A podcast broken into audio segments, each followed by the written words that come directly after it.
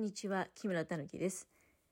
2022年6月16日木曜日でございます。今回は、えー自衛隊モニターの話題でございまして、6月14日に行われました UH60J 体験搭乗についてお話をさせていただきます。えー5月の28日にね CH47J チヌークというものに載せていただいたということも前のね配信で、おしゃべりさせていただいたかと思うんですけれどもそちらに関しましては大型輸送機ということであの三沢基地の方からやってきたその CH47J、え4便ほど飛行しましたね。でそこに1便あたり15人ずつ乗ると。うん、で自衛隊モニターはまあ5人いるんですけれどもそのうちのまあ一つのねところに乗せていただいてあの時っていうのはねあのまあほぼほぼもう限りなく遊覧飛行に近いような感じだったんですね。まあ、もちろんあのコクピットの部分とか見せていただいたりとか操縦の様子もちょこっとねこう隙間から覗かせていただいたりというようなこともございましたけれども、えー今回はですね全くちょっとこう経路が違うという感じで UH60J というのは通称ってことでいいのかな？CH47J はねチヌークっていうことなんですがこちら UH60J はブラックホークというふうに呼ばれているそうでございます。えーこちらに関してはね汎用ヘリコプターということでその採用のね、えー場所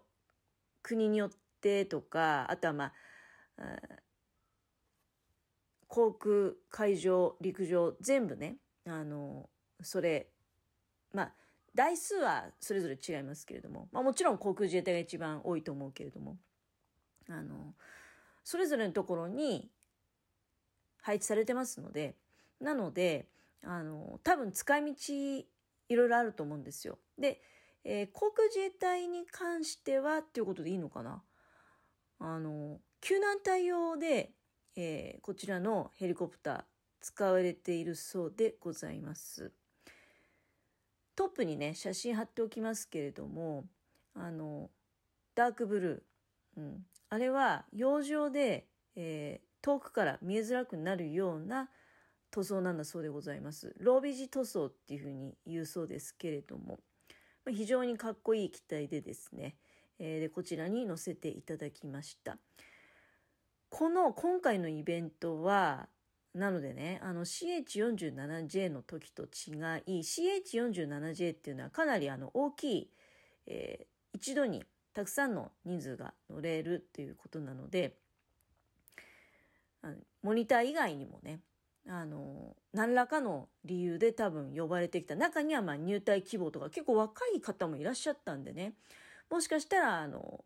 入隊希望があったりとか、そういう関係でね、あの、まあ、じゃあ今回体験してみますみたいな、そういった事情のある方もいらっしゃったんじゃないかと思うんだけれども、とにかく、うん、あの時はまあ4便、第4便まで飛んでますので、全部で60人乗ってるわけね。で、今回の場合はもう自衛隊モニターだけのイベントでございまして、で、前回が遊覧飛行的なま色合いが強かったことに対し、今回は、あの、完全にですね、訓練を見学するという目的での体験登場でございました。だからね、ほんとびっくりした。うん、最初は、あのまあ、それこそ前回のそのチヌークの時と同じような、まあ、遊覧飛行的な、まあ、どこ飛ぶんだろうな今回はみたいな感じだったんですけれども朝のね8時40分に集合っていうことでで、まあ、私ね間に合うように8時頃に家を出てあの徒歩でね 私はあの徒歩で、えー伺いますので他の方は車とかね、うん、いろんな手段でいらっしゃるけれども私は歩いてお伺いするということなので8時頃に家を出てね、えーテクテクと自衛隊新潟分屯地まで、えー来ましたでいや本当のその直前まではだから本当に4、5時間の時までは、まあ、前回と同じような遊覧飛行なんだろうな。だけど、どうもなんかまあ自衛隊モニターのメンバーだけみたいだな。どういうことかな？どうなるのかな？と思いながら行きましたら、まあ、実際にね、訓練を見ていただきますということで、結構ね、もう本当にリアルな感じに、いろんな体験をさせていただきました。うん。まあ、2便に分かれてね、そんなに大勢乗れるサイズじゃないんですよ。チヌークと違ってね。うん。で、えっと、まあ、その操縦したりとか、全部でね、乗員の方は5名いらっしゃいました。多分その操縦する方と、あとは、あその副操縦士みたいな感じの方と、で、あとは、あの、実際にその救難隊員の方、救助される担当の方と、で、あとはね、あの、多分ホイストを上げ下げするような役割の方がいらっしゃるんですね。なので全部で、まあ、5人と。で、あとはあ自衛隊モニターが全員まとめては乗れないので、そういう広さじゃないので、あ2人とか3人に第1班、第2班って感じで分かれて、うん、で私の場合はその3人の方ね、に乗せていただいたんですけれども、で、まあ、片方のチームが飛んでいってる間っていうのは、あの、あそこね、えっと、気象班が入ってるんですね。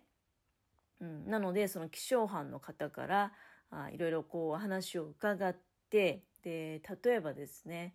あの、まあ、一通り最初その天気図の、こういうふうに天気図我々見てますみたいなことを、あの、お聞きして、で、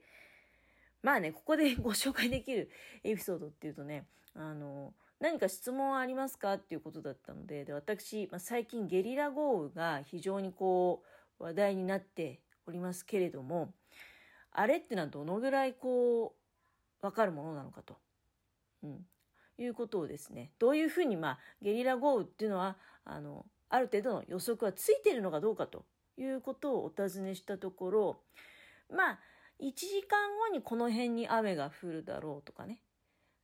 あるいはもう少しその、広い範囲で、何時間後にこの辺に雨が降るであろうということは、あそれは、あの、分かってはいるんだけれども、本当にそこにね、うん、どういった雨が降るかどうか、これは、なかなかやはり、そのもののズバリを言い当てるのは非常に難しいということでございました。だからね、ゲリラ豪雨っていうのは、やっぱ本当にゲリラなんだなっていうことをね、思いました。あとは、あの、新潟市内って、まあ、冬場は雪がね、あの、降らないじゃないですか。これっていうのはやはり非常に風が強いと。冬場ってすごく新潟市、特に沿岸部、異様に風強いじゃないですか。あの風が強いのもまあ、季節がね、もろに食らうっていうことなんですが、その風に乗ってやってくる雪雲っていうのは、やっぱり佐渡のね、あの山の部分にぶち当たっ佐渡で全部雪落ちるんだそうでございます。だから新潟、えー、市内にはね、特に沿岸部に関してはただただもう空っ風が吹きすさぶと。雪は降らないと。で、逆にだから私が、いや、最近雪降ってんのってね、冬になると雪降ってる気がするのってどういうことなんですかっていうと、それは風がないから。風がないからそのまま佐渡の山に、えー、雪雲がね、ぶち当たることもなく、そのままこうちょっとま新潟市の方までやってきてしまって、雪が降ってしまうということなんだそうでございます。だからまあ、うっすらそうはなって気はしてたんだけどね、でもまあ佐渡に当たってっていうのは、ちょっとそれはどうなのって 本当に佐渡に当たってんのかなと思ったんですけど、実際まあそれは佐渡に当たって、佐渡がガードして新潟市に特に沿岸部に雪降らせないっていうのはまあ、事実なんだそうでございます。ただ、風がない時に限っては、まあその佐渡にね、あの、壁にぶち当たるってこともなく、雪雲はそのまま黙々と新潟市の沿岸部にやってきて、えー、時折ね、大量の雪を落としていってしまうということがあるということでございまして、その他もまあいろいろね、あの、聞いたり、えー、面白いもの見たりもしたんですが、今回に関してはね、チヌークの時は、あの、例えば、機内とかもね、全然カメラ、スマホ、もうオールオッケーで、もうむしろ撮ってくれと。撮って、もうみんなに見せびらかしちゃってくれっていうような雰囲気でございました。ところが今回の UH60J については、で、その前後のね、あの、例えば飛行前のブリーフィングとかも、あの、行ってくださったんですね。いろいろ飛行経路についての説明だったりとか、どういった任務を行うのかと、訓練の内容と、えー、で、また、それを行うためのもう、要するに、一般の人が本本来であれば全く入れない部屋で、その部屋の中は隊員の人も、あの、電子機器類とか、スマホとかは持って行ってはいけないって、その、もうスマホ置き場のロッカーがあるぐらいなんですよ。うん、そういったような場所なので、一切の撮影、えー、カメラとかスマホ持ち込み禁止っていうことで、もちろん、あの、機内もね、UH60J 機内も、だったので、私ね、だから、最初のそのなんか装備を一応その我々も万が一のために装備身につけるんだけどその時はあの別にスマホとか持っててもいいよって言われてたんだけど私はもう潔く手ぶらで行こうと思ってであの荷物をね預けてくださるその部屋の中にスマホからなんか全部置いてきちゃったのね。だからあの本当に目に焼き付けてきたっていう感じなんだけれども、まあ、とにかくそういう普段入れないような面白い部屋に連れて行っていただいて、えー、飛行前ブリーフィングを受けたりとか、説明をお聞きしたりとか、あとは気象隊の方とお話をしたりとか、もちろんその中も、あの、一切スマホとか電子機器、要するにレコーダー的な類のものとかも一切持ち込み禁止、手ぶらでお願いしますというようなところに行って、えー、お話をしたり、うん、まあ、いろいろこう、キョロキョロとね、見回して、というような状況でございました。